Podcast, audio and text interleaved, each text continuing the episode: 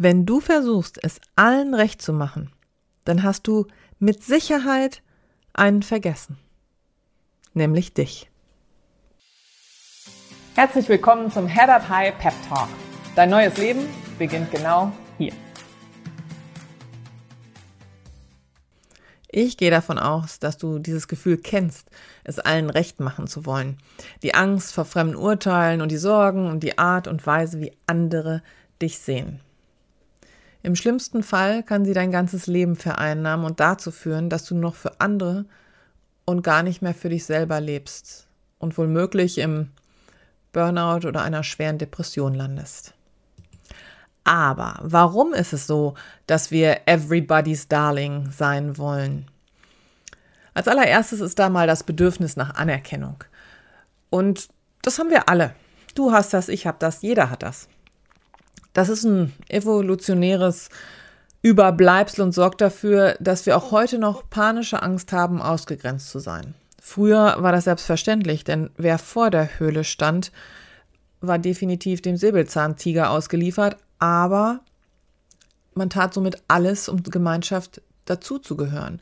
Wir wollen in der Gemeinschaft akzeptiert und anerkannt sein und deswegen orientieren wir uns in unserem Verhalten an den Erwartungen, die andere an uns stellen und dementsprechend kleiden wir uns, arbeiten uns, sprechen und, und, und. Zum anderen ist da deine Erziehung, deine Prägung. Die fängt schon an, bevor du überhaupt geboren wurdest.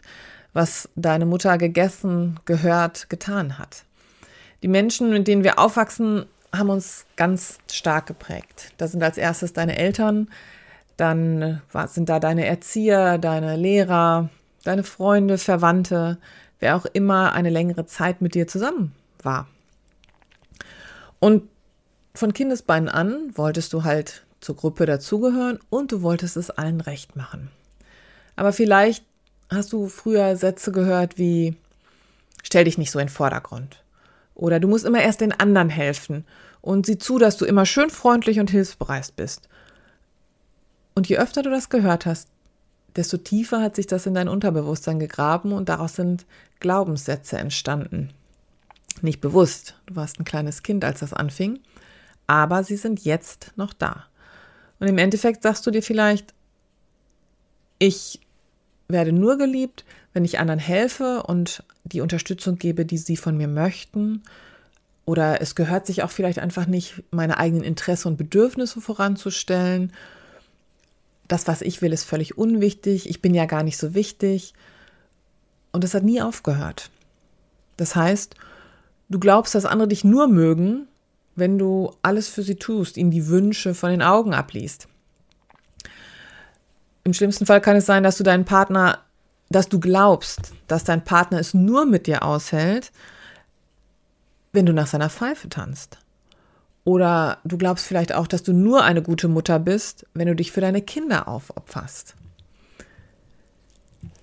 Dann gibt es natürlich auch noch den Faktor deiner Persönlichkeit. Das kann natürlich das Ganze verstärken. Es ist aber nicht, weil ich so bin. Das ist gar keine gute Aussage. Denn es gibt äh, fünf Hauptdimensionen der Persönlichkeit, unter anderem der Faktor Verträglichkeit. Und Je stärker dieser Faktor, der beschreibt, wie freundlich, hilfsbereit, kooperativ du bist und rücksichtsvoll, ähm, je stärker der in dir veranlagt ist, desto größer ist natürlich dein Bedürfnis, es allen recht zu machen.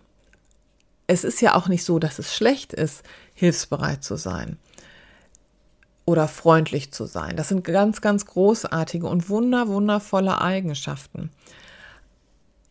Dennoch, wir leben in der Gemeinschaft und da sind wir drauf angewiesen, mit anderen zurechtzukommen, klarzukommen. Kleine äh, Gefälligkeiten erhalten die Freundschaft. Es ist aber ein stetiges Geben und Nehmen und es sollte auch im Gleichgewicht sein. Zum Problem wird so ein Verhalten immer nur dann, wenn du das immer tust. Wenn du immer nur tust, was andere wollen, wenn du immer nachgibst und wenn du deine Bedürfnisse und Wünsche hinten anstellst das heißt, wenn alles immer nur auf deine Kosten geht. Genau da ist es dann ganz, ganz wichtig hinzuschauen. Denn als erstes gucken wir uns mal an, was es dich überhaupt kostet, ein People-Pleaser zu sein, jemandem alles recht zu machen. Als allererstes ist da diese wahnsinnige Erschöpfung, die du wahrscheinlich kennst, während du hier gerade zuhörst. Denn wenn du dich immer erst um die Bedürfnisse aller anderen kümmerst, kommen deine Bedürfnisse zu kurz. Und die willst du natürlich auch noch zusätzlich erledigen und somit hast du gar keine Möglichkeit, eine Pause einzulegen. Denn die würde dir ja wieder Energie und Freude bringen. Aber das klappt nicht. Du fährst deine Kinder zum Sport, ähm, du guckst, dass es für alle anderen gemacht wird, du unterstützt deine Kollegen bei der Arbeit, äh, vielleicht weil du die Chefin bist, der Chef bist, machst du nur das, was gerade anliegt. Beziehungsweise mehr, weil du dich aufopferst, weil man es von dir erwartet und du fällst hinten runter, du erschöpfst dich und irgendwann ist es soweit, dass weder Körper noch Seele das Pensum nicht mehr wegstecken können. Und dann fangen die an zu streiken. Burnout und Depressionen können eine mögliche Folge sein. Leider leben wir in einer Kultur, wo Körper und Geist getrennt betrachtet werden. Und genau das verstärkt diese gesamte Erschöpfung auch noch. Und sind wir mal ehrlich, es ist ja nicht nur Erschöpfung, es ist ja auch Stress, es ist ja im Blut nachweislich da, die Stresshormone. Und die werden nämlich noch verstärkt durch dieses, diese permanente Angst vor Ablehnung und davor, irgendwas zu machen, was dann auch noch Streit oder einen Konflikt hervorrufen könnte. Denn du bist ja ständig bemüht, es anderen recht zu machen und deine Fassade aufrechtzuerhalten und Dinge zu tun, die du nicht magst, beziehungsweise dich ja eigentlich viel, viel lieber um deine eigenen Dinge kümmern würdest. Also, wir haben den Stressfaktor, der riesengroß ist und genau dann tritt auch noch hintendrein dir jemand in den Rücken und das ist deine eigene Unzufriedenheit. Wie zufrieden kannst du nämlich sein, wenn du hauptsächlich damit beschäftigt bist, alle anderen zufrieden zu machen? Klar, deine Kinder begreifen nicht, wie sehr du dich selbst für sie zurücknimmst, dich aufopferst. Aber deine Kollegen, Partner, dein Umfeld, die fangen an zu erwarten und das als selbstverständlich zu sehen, dass du ihnen hilfst. Schließlich tust du das ja immer. Und somit kommt noch nicht mal mehr ein Dankeschön zurück und du verfängst dich tiefer und tiefer in dieser Spirale. Und als letztes kommt dieses wahnsinnig negative Selbstbild. Es macht was mit jemandem, wenn man glaubt, seine Bedürfnisse sind nicht wichtig, wenn man immer an letzter Stelle ist, das Schlusslicht. Du fängst an zu verschwinden. Welche Konsequenzen hat es, dass deine Wünsche und Ziele keine Beachtung finden? Jedes Mal, wenn es dir nicht gelingt, Nein zu sagen und jedes Mal, wenn du dich für andere verbirgst, verlierst du dich immer mehr, ein Stückchen mehr Selbstachtung denn im Endeffekt zeigst du ja nur, dass die anderen viel, viel wichtiger sind als du. Und sind wir mal ganz ehrlich, wir respektieren Menschen, die sich selbst respektieren. Menschen, die ihren Wert kennen und ihn vor anderen verteidigen. Wenn du allen nach dem Mund redest und immer nur zu allem Ja sagst, fängst du ganz, fängen die anderen ganz schnell an, dein geringes Selbstwertgefühl dahinter zu sehen. Aber du wirst jetzt sicher fragen, wie komme ich denn da raus? Naja, als allererstes sage ich dir mal, du darfst unperfekt sein. Du solltest gar nicht erst versuchen, es allen recht zu machen. Du musst nicht perfekt sein, um geliebt zu werden. Und das kannst du mit kleinen, kleinen Dingen tun. Du kannst Affirmationen in dein Leben holen, um deine alten Glaubenssätze wieder aufzulösen. Du solltest sehr, sehr achtsam mit dir umgehen. Wo ist deine Grenze? Damit meine ich gar nicht, dass du eine harte Grenze setzen musst. Ich bin gefragt worden, sag mal, Olga, muss ich eigentlich hart sein, um stark zu sein? Auf gar keinen Fall. Denn es gibt wahnsinnig viele wissenschaftliche äh, äh, Untersuchungen dazu, dass das nicht so ist. Im Gegenteil, man sollte die Menschen mitnehmen auf seiner Reise.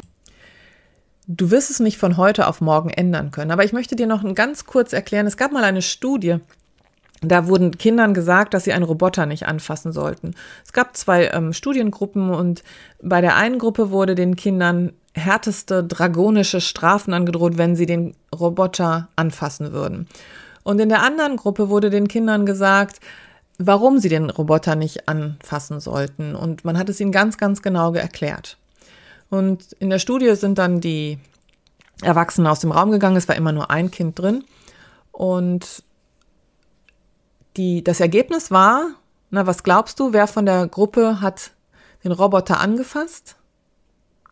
Ne? Falsch gedacht, denke ich mal. Denn es hat niemand den Roboter angefasst. Weder die, die die dragonischen Strafen auferlegt bekommen haben, noch die, die erklärt bekommen haben, warum es so ist. Aber, und jetzt kommt nämlich der große Trick bei der Sache, Wochen später wurde das Experiment nochmal gemacht mit genau das gleiche. Der Roboter war im Raum, das Kind ging in den Raum, der Erwachsene verließ den Raum. Und jetzt ist das Spannende halt, dass die Kinder, die diese harten Strafen angedroht bekommen haben, an den Roboter gegangen sind. Die meisten davon. Und denen, denen es erklärt worden ist, die nicht. Man hat herausgefunden, dass du solche Strafen auch zeitlich gar nicht in Verbindung setzt. Das war der Moment. Und der war nach sechs Wochen oder wie viele Wochen das waren vorbei. Jetzt ist es aber so, dass denen, denen du das erklärt hast, da hat das Gehirn angefangen zu denken. Es hat sich eigene Muster entwickelt. Es hat sich eigene Vorstellungen gemacht. Und da haben auch Kinder diesen Roboter angefasst, aber deutlich, deutlich weniger. Das heißt also, wenn du etwas erreichen möchtest, nimm doch die Menschen mit auf deine Reise. Sag ihnen doch, warum du plötzlich Nein sagst. Wovor hast du Angst? Schwäche zu zeigen? Das geht gar nicht. Du wirst es nie allen recht machen. Und wie gesagt, weil ich schon am Anfang sagte, wenn du versuchst, es allen recht zu machen, hast du auf jeden Fall einen vergessen. Und das bist du. Und ich möchte dir am Ende noch eine kleine Geschichte dazu erzählen. In dieser Geschichte geht es darum, dass du tatsächlich es nicht allen recht machen kannst. Es ist die Geschichte vom Esel. Es war einmal ein Vater und ein Sohn, die mit einem Esel in glühender Mittagshitze durch die staubigen Gassen einer Straße schlenderten. Der Sohn führte den Esel am Strick und der Vater saß auf dem Esel. Da ging ein Mann vorbei und sagte, Hey, Alter, du hast einen armen kleinen Jungen dort, der viel zu klein ist, um mit dem Esel Schritt zu halten. Wie kannst du nur so faul sein und auf dem Esel rumsitzen, wenn man doch sehen kann, dass das kleine Kind sich müde läuft? Der Vater war geschockt und nahm sich zu Herzen. Dann stieg er hinter der nächsten Ecke ab und setzte seinen Sohn hinauf. Nicht lange war es, als wieder jemand vorüberging und sagte So eine Unverschämtheit, sitzt doch der kleine Bengel wie ein König auf dem Esel, während sein armer, alter, gebrechlicher Vater nebenherläuft. Das wiederum tat jetzt dem Jungen leid, und somit bat er seinen Vater, sich hinter ihn auf den Esel zu setzen. Es dauerte nicht lange. Da kam eine alte Frau und sagte, ja, gibt's denn sowas? So eine Tierquälerei. Dem armen Esel hängt der Rücken durch und der Junge und der alte Nichtsnutz ruhen sich auf ihm aus. Der arme Esel. Vater und Sohn sahen sich geschockt an und stiegen beide vom Esel runter und führten ihn am Strick, am Strick weiter durchs Dorf. Dann begegneten ihnen ein Mann, der sich über sie lustig machte. Boah, wie kann man bloß so dumm sein? Wofür hast du denn einen Esel, wenn der nichts tragen kann? Der Vater und der Sohn waren völlig verwirrt. Der Vater gab dem Esel zu trinken und legte dann die Hand auf die Schulter seines Sohnes und sagte Egal was wir machen, sagte er. Es gibt immer jemanden, der damit nicht einverstanden ist. Wir tun jetzt das, was wir für richtig halten. Und genau darum geht es. Es darf um dich gehen. Du darfst Nein sagen. Und du darfst auf deine Bedürfnisse achten. Denn es beginnt alles mit dir.